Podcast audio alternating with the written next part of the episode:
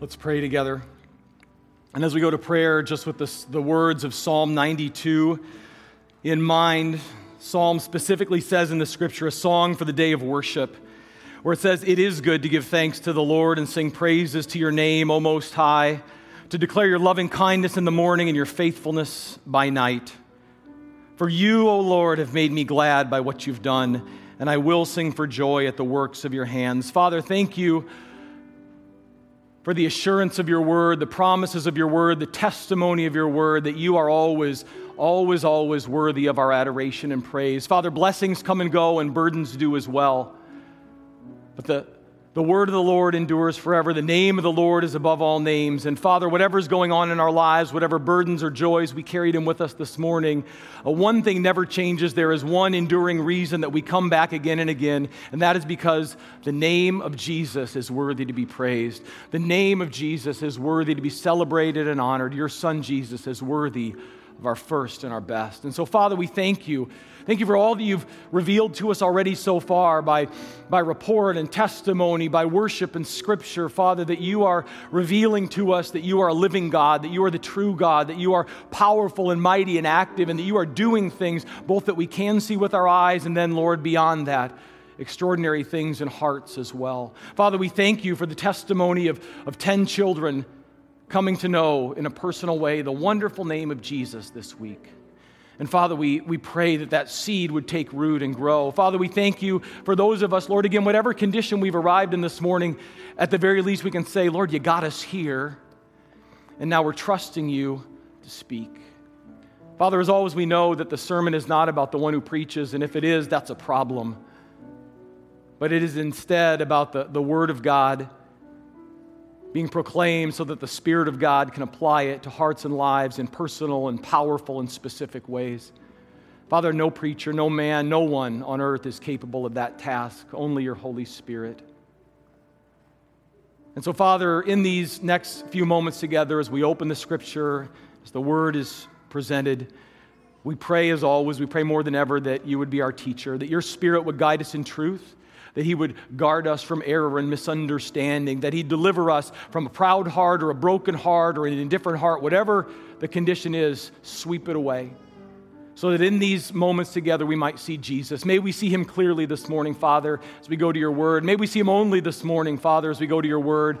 And in a little while, we we intend, Lord, we don't just hope, we intend to leave rejoicing, not because we came to church, but because we sat at the feet of Jesus who loved us enough to lay his life down and take it up again in victory. It's him that we seek, it is him that we praise, and it is in his name that we pray as all of God's people together say, Amen and amen. You may be seated. Much. Boys and girls, you're now dismissed to go to children's church. And you know, as, as they go, and I invite you to take out your Bible, I hope you have one with you this morning, and turn in it to 1 Kings chapter 18. Let me just sort of cap off what Greg shared and, and even what Maggie did earlier. In 1 Kings 18 is where I want you to go in your Bible. But as you're, as you're making your way there, you know, it really was. I was thinking about this as Greg was speaking in first service. It was eight years ago this weekend that we moved to this location, that God moved us from our old building up by Mount Mercy down here. And we have been praying regularly throughout those eight years that God would give us open open doors to share the gospel with our city. Um, and it's taken eight years of praying and waiting and seeking that God is now beginning to open doors in massive ways. And, uh, and as God would have it, that is very much in keeping uh, with where we are going in His Word this morning. The, the importance, the value, the significance, really, I'm going to use the word payoff of persisting in prayer and seeking, continually seeking God for answers and direction and help. That's exactly what we're going to see this morning in 1 Kings chapter 18 as we continue our study of the life and the ministry of God's servant, the prophet Elijah. We're going to read the text in just a moment. We're actually, this is our third week. If you've not been here, if you're visiting today, our third week in 1 Kings 18, continuing to look at one solitary day in the life and the ministry of God's servant Elijah. And we'll read it in a moment, but in order to sort of set up uh, where we're going and, and, and sort of bring everyone onto the, the same page to begin with, maybe begin by sharing with you that, that I really believe one of the more um, fascinating on one hand, but largely forgotten eras in the history of our nation and American history is the Dust Bowl era of the 1930s. I've read a lot about it. There's something about it that has fascinated me for a long time. And, and, and, you've probably heard, perhaps in school growing up, about the Dust Bowl era of the 1930s. You may not know a lot about it, but the fact of the matter is this for a span of, of at least eight, almost 10 years, uh, down in the, the panhandles of Texas and Oklahoma, spreading into eastern Colorado and western Kansas and other parts of the high plains as well, there was a combination of things that converged in a literal perfect storm. First of all, there were years of drought years and years of little to no rain falling. That was on top of, of a decade prior to that, some very faulty and destructive farming practices in that part of the nation, and then combined with a typically windy climate, as I said, literally a perfect storm or series of storms happened where almost sometimes on a daily basis in the 1930s, the winds of the high plains would stir up millions and millions of tons of topsoil, throw them into the air, and then sweep across the plains, literally destroying everything in its path. You get a sense the scope of the, the devastation in a couple of these pictures. In fact, a couple of the storms were so severe that the topsoil they stirred up as they came across the high plains went all across the United States and even on occasion was known to darken the skies over New York City and Washington, D.C. You get a, a little, it's a grainy picture, but you get a glimpse of, of what this season in our nation's history was all about. And I share that story with you because in the people's desperation for relief, and when you've got drought and things like this happen, people become desperate. They were willing to try almost anything to make it rain. It sounds preposterous to us today, but there were, there were people who were known, there were recorded occasions. This would be appropriate for us right now in Cedar Rapids. They were shooting fireworks into the sky because they literally thought it might shake the rain loose from the clouds. They were built, or at least they were proposed. It became cost prohibitive, but someone proposed and they drew up designs for massive open topped water containers that would be heated all across the Great Plains so that condensation would rise into the. We thought we can make clouds since there aren't any appearing, and maybe it'll bring relief and uh, to, our, to our desperation, to the lack of rain. And then there were, of course, many, many people, the stories tell us, who prayed. They prayed that God would send rain. But the fact of the matter is that for years, nothing changed. For years and years, nothing changed. The drought continued, the dusters rolled on, and, and, and, even many, and the historians say it so, even many desperate praying believers wondered if maybe God had forgotten them after all. We've prayed, we've prayed, and we've prayed, and no rain. Much the same way people in ancient Israel certainly must have done, where we pick up Elijah's story this morning. And I am going to go so far as to suggest that perhaps, even if only momentarily, that desperation, that fear, that thought that maybe God has forgotten, may have even momentarily crept into the mind and the heart of Elijah himself. Because for three and a half years, and if you've not been with us the last several weeks, you need to know this. For three and a half years, the Bible tells us not a single drop of rain rain fell on the northern kingdom of Israel. There was no morning dew, there was no evening showers, there was no relief whatsoever. And that's because there was a drought that Elijah himself had prophesied. Back in 1 Kings 17, God said, Go to King Ahab and you tell him because of the idolatry in the land and the wickedness in the land, which we've talked about in detail over the last couple of Sundays, God said it's time to bring that to a stop. And so, in order to bring the people to a place of repentance, in order to get their attention, God said, No more rain, not till I say so in order to get them to turn from their idolatry. The drought was sent by God. And last week we witnessed the dramatic showdown. If you're familiar at all with the story of Elijah, it's probably the story that most of us know best. The showdown on top of Mount Carmel, where the prophets of Baal, that was the primary idol the people worshiped, and Elijah, God's servant, by himself, squared off once and for all to finally resolve the question whose God is the true God? Whose God is really running the show. And if you look at your Bible, just to take a half step back to verse 38, we're told that at the end of that showdown, the fire, verse 38, 1 Kings 18, the fire of the Lord fell and consumed the burnt offering, and the wood, and the stones, and the dust, and the water. And as a result, verse 39 says, The question was decided.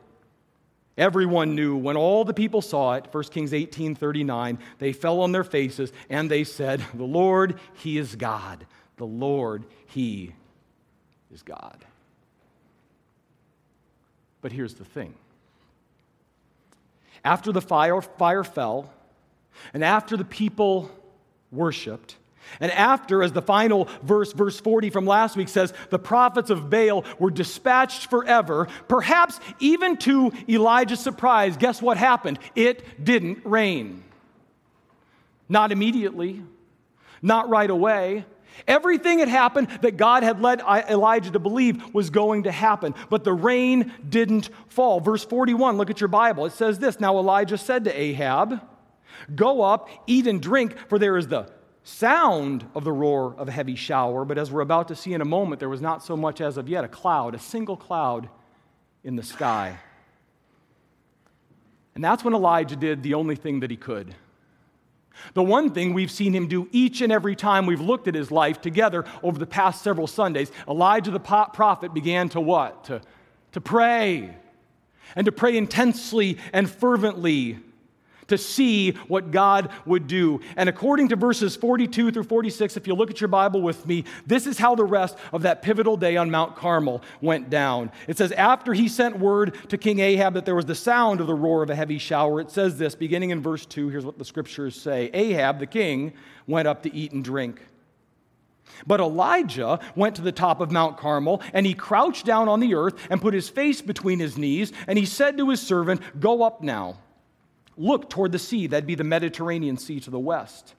So he went up and looked and said, There's nothing, no clouds. That's what he's looking for. He's looking for rain. And Elijah said, Go back seven times. And it came about at the seventh time that he, the servant, said, Behold, a cloud as small as a man's hand is coming up from the sea. And he, Elijah, then said, Go up, say to Ahab, Prepare your chariot and go down so that the heavy shower does not stop you. And in a little while the sky grew black with clouds and wind, and there was a heavy shower. And Ahab rode and went to Jezreel. Then the hand of the Lord was on Elijah. And he tucked his garment up under his belt, and he outran Ahab to Jezreel. Now, one author, one Bible scholar suggests, never thought of it before, that this, not the showdown we looked at last week between Elijah and the prophets of Baal, but that this is the real main event of 1 Kings 18. That this is perhaps the most important thing that happened up on Mount Carmel in the northern kingdom of Israel that day. I don't know if that's true or not, but maybe by the time I show you the three things I want you to see here, you'll be able to decide for yourself. Because in this story, there are three things, in fact, that I believe we need to see to understand what was going on and to realize what significance, what difference it can make in our lives. And the first one is this. First thing I want you to take note of, we've laid it out, or I've tried to lay it out for you already, is the fact that after everything else he'd been through that day already, number one, Elijah the prophet had a new dilemma.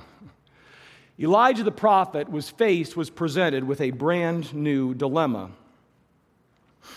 which again is this the fire had fallen, all the prophets of Baal were dead. All the people knew who was really now running the show, but so far no one in the land is getting wet. the promise of rain hasn't been fulfilled. Now, God said it would be. Go back to chapter 18, verse 1. It happened after many days. The word of the Lord came to Elijah in the third year, saying, Go, show yourself to Ahab, and I will send rain on the face of the earth. Now, Elijah's done everything God told him to do, and it's not raining. Nothing's happening.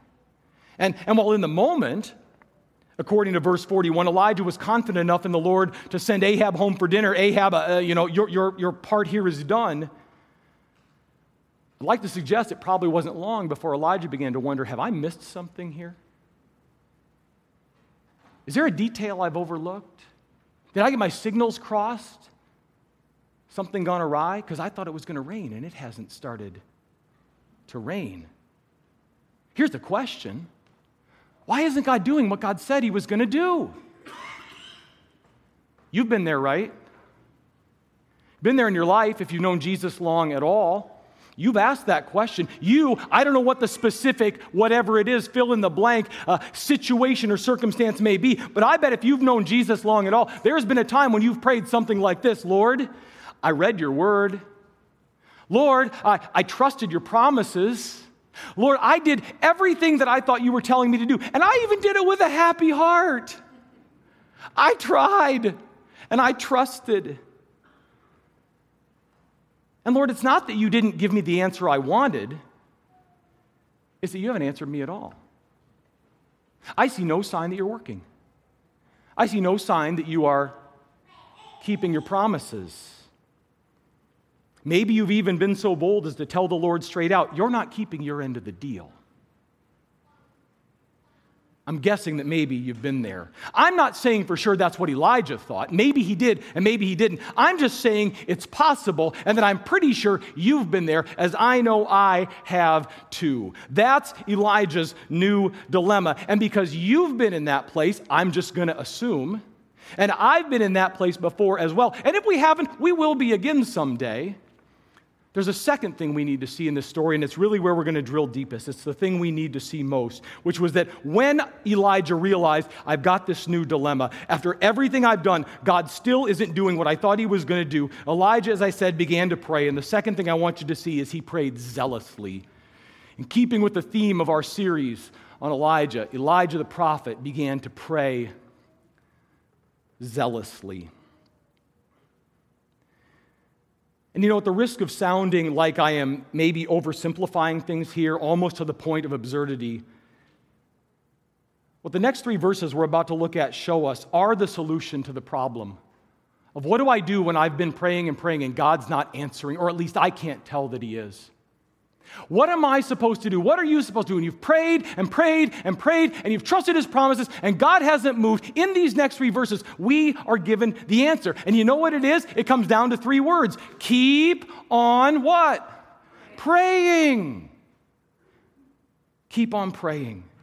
Now, let me explain what I mean by that. I don't mean, everybody say he doesn't mean, at least I don't necessarily mean pray more. Now, I'm not against praying more. I think you probably understand that. But here's what I'm saying. If it, as if, let's just kind of make it silly and simple. If you were praying about your problem five minutes a day, uh, resolving that, well, from now on I'm going to pray about it 10 isn't necessarily what I mean by keep on praying. Maybe it is, maybe it's not. I'm not necessarily saying you got to pray more to show God how serious you are. I'm not even saying you have to pray harder. Frankly, I've, I've studied a lot of prayer the last few years. I have no idea what it means to pray harder. I don't get it. Uh, I don't understand when somebody says, I'm going to pray harder. I don't know. Does that mean I kneel deeper? Does that mean I furrow my brow? Does that mean I, I shed some tears so that God knows I'm like really serious this? I don't know. I'm not trying to be silly or foolish. I'm just saying I'm not, it, it's not more emotion. It's not more energy. I've got to stir it up so that I'll really kind of turn something in God's heart. I'm not necessarily saying it's about praying more or praying harder or praying with more emotion. No, what I'm saying is simply this when it comes to prayers that haven't been answered, pretty simple don't quit. Don't quit. Don't quit. Keep laying whatever it is before the Lord. And as you do so, Elijah's example in these next three verses gives us help to understand how we might go about it. There are three things I see about Elijah's prayer. The first of which is this in, in praying, in taking this question of, Lord, where is the rain? Why haven't you answered? The first thing I see in verse 42 is he prayed, and he prayed fervently. Elijah prayed to the Lord fervently. Now, it's interesting. Some people, and I read a couple of them this week, say, think, that we should not necessarily assume that in verse 42, uh, Elijah was praying because the text doesn't specifically say so. It says he, he crouched down on the earth and put his face between his knees. To which I say, well, what else would he be doing, right? He's crouched down. He's, he's not saying, where did I leave my keys? Where did I put them? He, yeah, I mean, he's not just He's not just tired, okay? He's not just confused. It doesn't say he was praying because it doesn't have to say he was praying. It's exactly what he's doing. He's seeking the Lord for help, for direction. This is the posture. Posture is not everything, but I think posture is something in prayer. And this is the posture of focused, fervent prayer. And we should take note of that because think about what he's already been through in this day. He's already been through an entire day's worth of physically exhausting, emotionally traumatizing, and spiritually draining battle with the prophets of Baal. That's already behind him. That's in the last six to 12 hours. He's had a week in, in one day worth of activity and action and stress and all the rest. But what does Elijah understand here in verse 42? It ain't over yet. Thought it was, but it's not. Surely, I thought, he would have thought, after, after we killed the prophets of Baal, the rain's going to fall, but it isn't. It's not over because the promise of rain still had to be fulfilled. And so, what does Elijah do? Well, to block out every distraction and just go before the Lord and the Lord alone, he crouches down on the earth, he puts his face between his knees, and make no mistake, he prayed.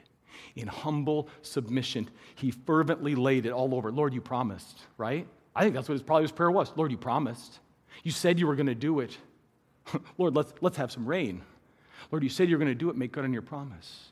He just kept going. He prayed fervently. In doing so, secondly, verse 43 would tell us, and this may be even more important, at least practically speaking this morning for you and me, when the promise of rain didn't seem to be fulfilled, Elijah not only prayed fervently, he prayed, secondly, expectantly. I believe there was an attitude of expectation in the prayers Elijah prayed. Let me ask you a question. This is a personal question. This is not a raise your hand question. You just work it out between you and the Lord in your own heart. When you pray, all right, I'm going to assume we do pray, all right? Assuming we all pray when you do, and particularly when you pray about a burden or a question or a need of some kind, just in your own heart, are you more likely, which sort of which way are you bent, to pray with the thought in mind that God probably will answer you and what you're asking Him for? Or are you more likely to enter into prayer with sort of the idea that God probably won't answer what you're asking Him? I'm just asking, what, which way is your heart bent, okay? Do you pray with the sense that God probably will or God probably won't answer you, if not favorably, maybe even not at all? Now, you probably know already the answer to that question which ways some of us are optimists and some of us aren't. But with that question asked, let me now tell you something on the authority of God's word, and it's this that if you lean more to that God probably won't answer, I know he never he answers other people, but he doesn't answer me. He's not going to figure this out. He's not If that's the way you lean, listen, I understand there is a danger in presuming upon God, but I'm not talking about that. I'm saying if this is the direction you go, you are on far shakier biblical ground than the person who is optimistically, expectantly praying, thinking God will reply. And that's not my opinion because the people I live with can tell you I am not a natural born optimist. I'm a natural born pessimist. We call it realism, but I know it's really pessimism, right? But even though I'm not a natural born optimist, I do try to be a pretty good biblicist. And here's what my Bible says, and if you look, your Bible says it too. If you go to the New Testament, in fact, I want you to turn to Matthew chapter 7, and I'm going to get there in just a second. But in the New Testament, when Jesus talks about prayer, he talks about it a lot. We've talked about it a lot here. He says several very important things for us to remember. One of which is found in the passage we, we call the Lord's Prayer. This is not where I'm asking you to turn. The Lord's Prayer is found in Matthew 6 and also in Luke chapter 11. And when Jesus says, the Lord's Prayer, he says, when you pray, pray this way. Don't make it up. Pray this. Here's the way, the, the direction I want you to pray. Here's what he says. You know the words Give us this day our daily bread. Lead us not into temptation, right? Forgive us our trespasses and sins. What is he teaching us to do? He is teaching us to pray with the expectation that God is going to answer. Provide us with daily bread, keep us away from temptation, and forgive us the wrongs we've done. He's teaching us to pray expectantly. You go to Luke chapter 18. Again, you don't need to turn there. But in Luke 18, Jesus tells his disciples a story. Parable. I'm not going to tell you the parable, it's a long parable. But in Luke 18:1, Luke prefaces the parable by saying the following. Luke 18:1. He says, At that time, Jesus told his disciples a story. Quote, here's Luke, Luke 18:1, to show that at all times, everybody say at all times, they ought to pray and not lose heart. Hopefully, expectantly. Now, Matthew chapter 7. This is my favorite of all when it comes to how Jesus and telling us the attitude with which we should take our needs and our burdens and our prayers before Him. You know these words ask and it will be given to you. Matthew 7 7. Seek and you will find. Knock and it will be opened to you. For everyone who asks receives, and he who seeks finds, and him who knocks it will be opened. For what man is there among you who, when his son asks for a loaf of bread, will give him a stone? Or if he asks for a fish, he won't give him a snake, will he? If you then, Jesus said, being evil, know how to give good gifts to your children, how much more will your Father who is in heaven give what is good to those who ask him? Listen, that's not my word. Who said that? Not a trick question. Who said that? Jesus said that. Not a lot of wiggle room or gray area in those verses. He is teaching us to pray in a spirit of expectation. So, with all of that said, here's my question. Would it therefore be safer to assume that when verse, now come back to 1 Kings 18, when verse 43 says that Elijah said to his servant, Go up now and look toward the sea. Remember, he's looking for clouds, looking for rain.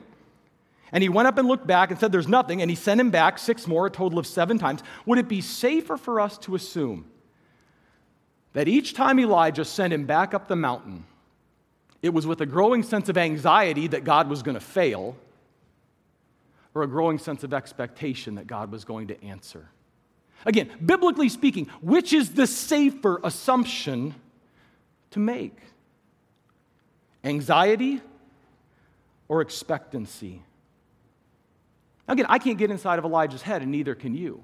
But I'm saying this is what the Bible says in other places. And I do know that it is oftentimes, if not most of the time, in that attitude of expectancy where our prayers fail, where our prayers come up short. In fact, F.B. Meyer, in comment, uh, writing, commentating on this passage, said, makes that very point. He says, quote, This is exactly where so many of our prayers fail. For our prayers are shot like arrows into the air. They're like letters requiring no answer because we ask for nothing and we pray without expectation. Man, I read that and I go, I don't need to share that with you for conv- I'm convicted enough myself. We pray without expectation that he's going to do anything. But what am I saying? I, am saying I think Elijah's example on Mount Carmel is we should pray with great expectation. When we keep coming to the Lord, we should pray number one, we should pray. Elijah's example says fervently. Number two, his example says expectantly. There's one more thing in these middle verses about Elijah's prayer, and, and we've alluded to it already, but let me just get it out there clearly as well. Elijah's prayer, according to verse 4, was a prayer that was offered perseveringly. Big word. Elijah prayed perseveringly. Now, just to be fair, just to try to be objective, since once again, and I've said this, we've looked at this verse every week, James 5:17 says that Elijah was a man just like us, right? We remember that, we've seen that verse. Let, just to be fair and to try to be objective, let's at least entertain the possibility that, that somewhere between verses 42 and 44, despite everything I've just said in the last five or seven minutes, that Elijah got discouraged. A little bit. Maybe there was some doubt in his heart. Maybe there was some discouragement. I mean, that probably, if Elijah was a man just like us, that would be the most human thing to do, right? It's, I mean, seven times. You're going to get discouraged along the way. Let's just assume that entered in there somewhere. Even if that's so, I'll ask the question again What didn't Elijah do? Let me answer the question. Elijah didn't quit. He didn't quit. Even if he was discouraged, even if he was downcast, even if he's looking over his shoulder a little bit, going, You sure there's no cloud in the sky? He didn't quit. He kept praying. The word is he persevered. And you know, there's no way to know how many times Elijah may have thought he was going to have to offer this prayer. He didn't know it was going to be seven. We know that because we're reading after the fact. Could have been 14, could have been 21. We don't know. There's no way to know what Elijah was thinking about how many times am I going to have to pray for rain. And again, without, this is going to sound so trite and so silly, but at the same time, you know it's true. the fact of the matter is this it doesn't matter how many times he was going to have to pray. Every time he did, he was one prayer closer to the answer. I know that much for sure. Every time he prayed, he was a prayer closer, a moment closer to God's answer. And so the message here when it comes to prayer is repeat after me don't give up. Say it all together. Don't give up. That's what the verse says because it came about, verse 44, the seventh time. But the servant said, Behold, a cloud as small as a man's hand is coming up from the sea. And you know what Elijah said? Good enough for me. Here it comes. God is faithful. And while we never know for sure, we don't, how many times we're going to have to ask, right? You're asking God for some stuff. I know you are. We don't know if we're going to pray about something once, like the prayer for fire last week, or seven times, like the prayer for rain this week, or 70 times seven, because sometimes that's the, really the way it all goes down. Here's the point sooner or later, God answers his people. Sooner or later, God answers his people. Our task is simply to persevere, to pray fervently, to pray expectantly and to pray perseveringly. Now, even with all of that said, and granted it's probably enough, maybe you're still wondering why. As I was, even sort of having worked all that out here with what it says, why in this instance God's answer wasn't immediate. I mean, what did we see last Sunday? Last Sunday? Everything was, that was necessary for rain to come back to the land had been accomplished.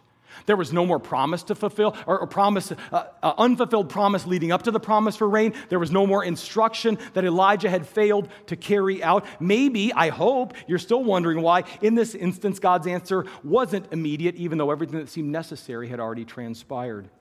I think that's a fair question. I think it's a really important question. And it leads to the third and the last thing I want to share with you this morning from this passage, which is that according to verses 45 and 46, this was a purposeful delay. The last thing I want you to see is that in view of this new dilemma, and through Elijah's zealous, persistent praying, God was up to something. This was a purposeful delay. Because the fact of the matter is that these final two verses, I want you to look at them with me in your Bible, 45 and 46, they are kind of mysterious in their own right. And about 3 o'clock Friday afternoon, I thought, you know, I really should have given them their own sermon, but it was too late, so we're going to deal with them right now. There's a lot going on in these two verses. But for our purposes, they signify a couple of things. Because when in, in response to Elijah's zealous prayer, it says this look at your Bible, verse 45 that in a little while the sky did grow black with clouds and wind, and there was a heavy shower. And Ahab rode in his chariot and went to Jezreel. Now, Jezreel's 20 miles away. It's where he had a palace, and his wife, wicked Queen Jezebel, was waiting there for him. We'll see that next time. Ahab got in his chariot and rode through the storm to Jezreel. Verse 46 says, The hand of the Lord was on Elijah, and he tucked his garment up under his belt and outran Ahab to Jezreel. Who's with me? That's kind of mysterious, right? There's something going on there that, that we may not understand. Well, I think there's two things, and I'll try to pull it all together with this. One, this is sort of a passing observation in order to get to the other, but I want you to see it. It is a sign. There is symbolism here because Ahab's in his chariot. He's got all the physical power. Elijah's on his feet and he runs and arrives there first. You know what it's signifying? The picture of the prophet running out ahead of the king? Spiritual order of the land has been restored. King follows prophet. Man of the people follows the man of God. It's a sign that the spell of Baal worship had been broken and the order had been restored. I think that's worth noting. That's what God's up to here.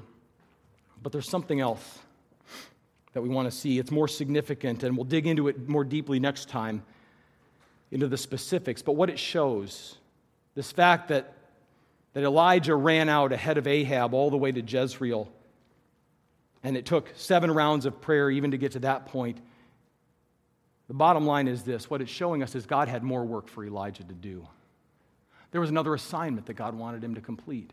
There was something else God had in store. And I have a hunch Elijah didn't see it coming. Because he's probably up on Mount Carmel, and the whole prophets of Baal thing goes down, and the fire falls from heaven, and the prophets are executed. And he's probably somewhere in the back of his mind thinking, My life's work is done, right? I was called by God. He prophesied. Rain comes back, wipe out Baal worship. And Elijah's probably thinking, I'm good, right? God is good. God wasn't thinking that at all. This was a big deal, and we don't want to minimize it. But what this fervent, expectant, persevering prayer session on Mount Carmel had done, you know what it was doing? It was preparing him for the next assignment. Even while he was fulfilling one plan, God was preparing, in this case miraculously, Elijah for another. In other words, as I said, this was a purposeful delay. Because here's the thing, and if you've tuned out, tune back in. I promise we're almost done. Here's the thing. While through those seven rounds of prayer, what's Elijah thinking? What we'd be thinking. I am trying to get a hold of God's answer, right? I'm trying to get a hold of God and figure out what He wants me to do. That's not what's really happening here. What's happening through these seven rounds of prayer is God is getting a hold of Elijah, teaching him our first question from this series Do you trust me? Will you follow me? Yeah, Elijah's trying to get a hold of an answer from God, but God's doing something much greater. God is getting a hold of Elijah more deeply, probably than Elijah even thought was possible or necessary. And I'm not making that up. Look at verse 46. Look at what it says in black and white in your Bible. Then the hand of the Lord was on Elijah. There it is. Seven rounds of prayer, so one thing could happen God could grip him even more deeply, so that he could use him even more greatly in the future because more was to come. The promise of rain was going to come one way or another. Rain was going to come back to the land of Israel. But when it did, that chapter in their history is closed. God's opening a new book for Elijah. And the same goes, here's the point the same goes for you and me when we're called to persevere in prayer. Yes, you're trying to get a hold of something from God, and that's fine. The Bible says you can. Pray with expectation, ask and seek, and you'll find. Understand when God's calling you to persevere, He's up to something. You're trying to get a hold of him, he's trying to get a hold of you. Because he's got something else in mind. So that his glory will shine in your story.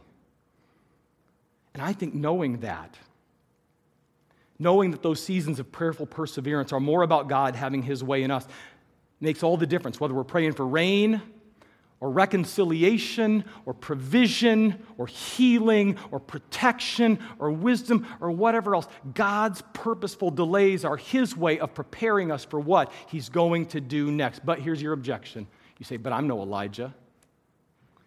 Yes, you are. That's been the whole point of this series so far.